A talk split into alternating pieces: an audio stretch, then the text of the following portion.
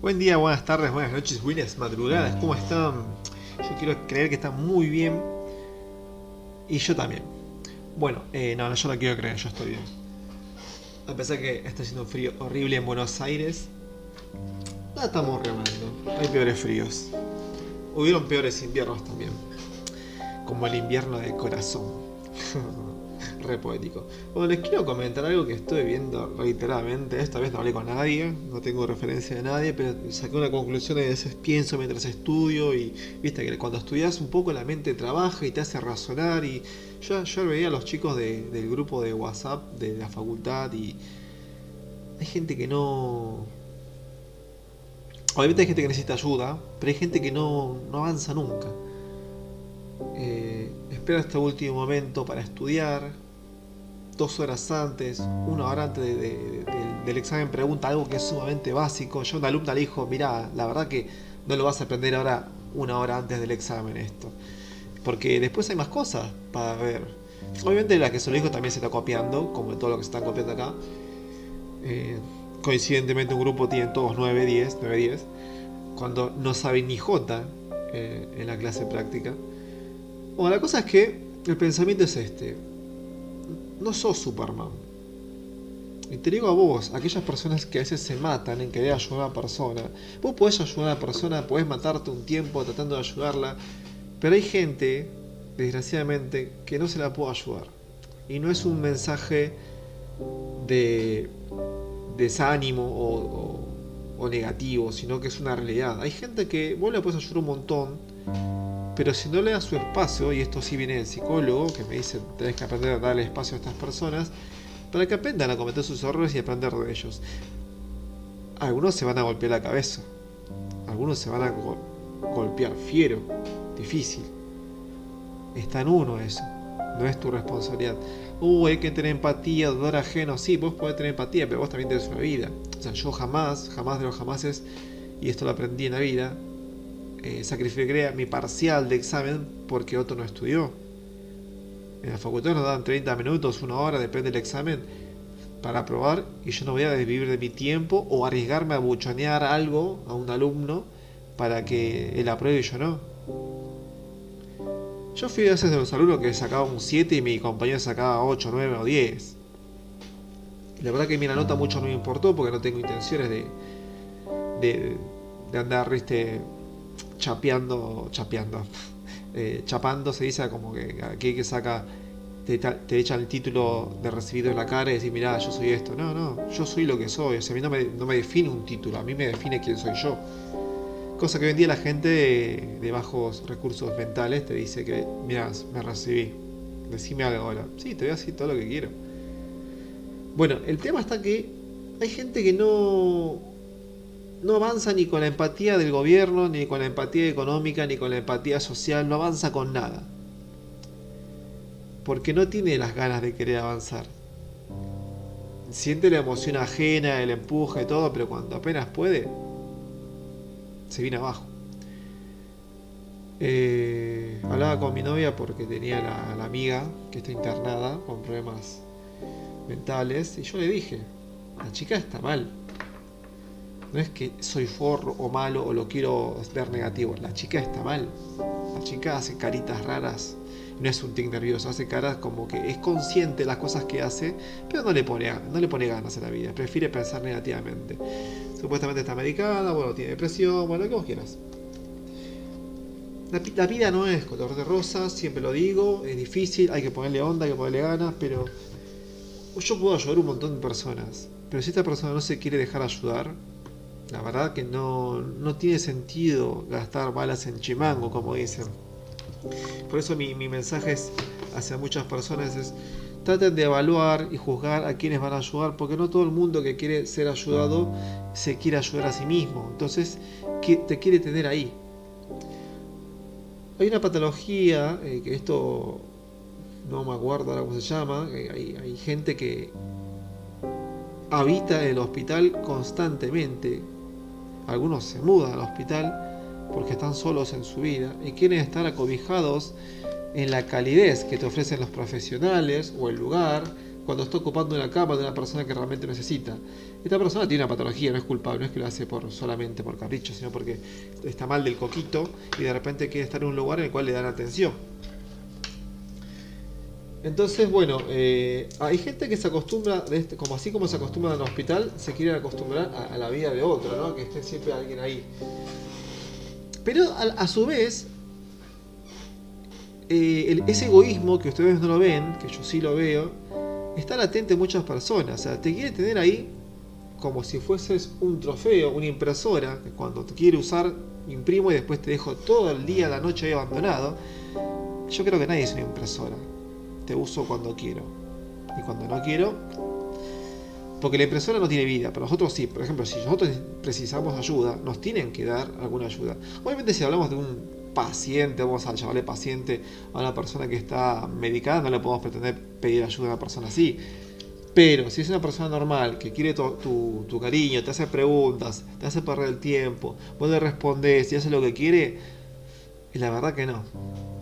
Y vos decís, no, pero si la ayudo acá, si la ayudo allá, esa chica puede salir adelante, ese chico puede salir adelante, le doy, yo qué sé, le presto plata, le doy ropa, le ayudo con los exámenes. No sé, imagínate lo que vos quieras, la curo en el trabajo, he escuchado también. Y esta persona no progresa, o sea, no valora la ayuda que vos le diste. Y de repente vos le estás ayudando a una persona que solamente quiere zafar y vivir la vida así nomás y después no piensa a futuro. No estoy hablando de gente mala que es egoísta, que solamente quiere joder, sino gente que es no es nada, ni uno ni otro, es ni. Quizás no podés juzgarla como mala porque no tiene malas actitudes, pero de repente vive ahí, no avanza. Y vos querés ayudarla porque te da pena, porque decís, uy, por ahí si tuviese una ayudita llegaría algo mejor. No quiere avanzar, se quiere quedar ahí. Obviamente esa persona es ni, en esta vida, en esta era, en esta época. Cuando apuntás al ni, vas a terminar para abajo, abajo del ni. Porque la vida hoy en día no te perdona. Pero como se acostumbraron a que hay gente que vieron que en años anteriores el vivir en ni, digamos, te mantenía en equilibrio, hoy en día vivir en ni es ir enfocándote a la pobreza. Social, espiritual, mental, lo que vos quieras. No te podés dormir hoy en día. Hoy en día dormiste y fuiste. Más en Argentina. Hay que tener la mente activa por muchas razones, hay que tener la mente preparada para las cosas que se pueden llegar a venir. Yo una vez le conté, creo que tuve un deceso en el trabajo por culpa de una idiota que me echó, porque era una estúpida. En realidad no me quiso echar porque sabía que había una demanda atrás de ese despido. Pero bueno, inventaba excusa. La cosa que después un día sí me dijo no vengo más, obviamente terminó todo un juicio, pero estuve 2 meses sin poder trabajar. Esos 2 meses fui a buscar trabajo, aproveché para estudiar, tenía ahorros, pero si yo no hubiese tenido ahorros, y ese tiempo aparte me estaba juntando plata para un auto, si hubiese comprado un auto, hubiese estado en el horno. Tendría que haber dejado la facultad, haber trabajado como una persona normal, 8 horas por día, y no sé si más, para pagar el abogado, abogado, a mi amigo no le pagué porque me perdonaba esa parte, pero como pagarle... Mi vida, aparte ese mes fue horrible, fue caótico, no tuve ni luz, ni gas, porque nos quilamos al departamento, una porquería ese lugar, la gente idiota nunca deja de faltar en situaciones de este tipo. Y nada, pude zafar. Pero hay gente que está buscando todo el tiempo rozarse con el peligro, con el, bueno, sí, después lo arreglo, vivir el momento, sí, vivir. Y hay que dejarlos. Hay que dejarlos valorar. Te van a reclamar que no estuviste, no importa, no es tu culpa, porque vos podés estar. Pero si hay gente que vive todo el tiempo de favores y no sabe valerse por sí mismo, estamos hablando de gente adulta, ¿no? De 20 años para arriba, ya con 22 años cualquiera quiere tener relaciones sexuales, somos todos revivos, pero no queremos las consecuencias. Si no, miremos al colectivo este de feministas. Quieren tener todos los beneficios del sexo, pero sin las consecuencias. Estamos todos locos. Y los hombres también. Obviamente no soy machista. O sea, yo soy el primero en enseñar al hombre que la pone y sale corriendo y después vive la vida loca. ¿Dónde estamos? Así que No voy a profundizar mucho en el tema de atacar a alguien que no está pasándola bien, pero tampoco puedo permitir que hay gente que es muy buena, desperdicie su tiempo en alguien que no lo merece, cuando en la vida ya es difícil para uno y de repente tenemos que hacer malabares para vivir nosotros, y hay gente que se toma el privilegio de robarte tu tiempo. Pero, repito, hay gente que te roba el tiempo no para avanzar o evolucionar. Te roba el tiempo solamente porque quiere tenerte ahí. Y ese es el conflicto mío. No es que no ayudes a nadie, obviamente, no es lo que digo. Yo siempre vivo ayudando, que alguien me diga algo, sí, voy y ayudo. Pero yo antes de ayudar así despavoridamente, como si fuese una urgencia de salud, me fijo si realmente no está llorando porque llora, porque, no sé, finge, solamente quiere tenerme ahí. Hay gente que quiere tener ahí. Y hay mucha gente necesitada de amor, de cariño y de afecto, de una persona equilibradamente estable. Y los consiguen, ¿eh? Los consiguen, buscan la forma de tenerlo ahí. Años y años. Hasta que esa persona, cuando necesita algo, porque las personas como nosotros que nunca necesitamos nada, que somos autosuficientes, somos esa persona que siempre da, siempre da, siempre da, siempre da. Pero la única vez que queremos algo, no se nos lo da, porque elegimos más mal a las personas. Si elegiste bien, te lo van a dar.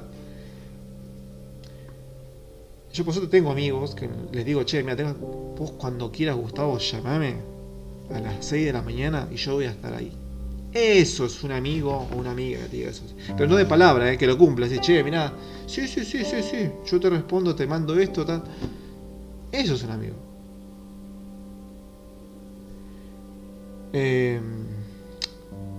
No es que no exista esta persona, existen esta gente que es solidaria y te ayuda y está. Pero bueno, son pocos, porque tanto como vos y como yo, que no queremos ser boludeados, se cuidan y filtran sus amistades. No se van a quedar con cualquiera que les diga, che, ayúdame por zaraza. No, los boludeces no.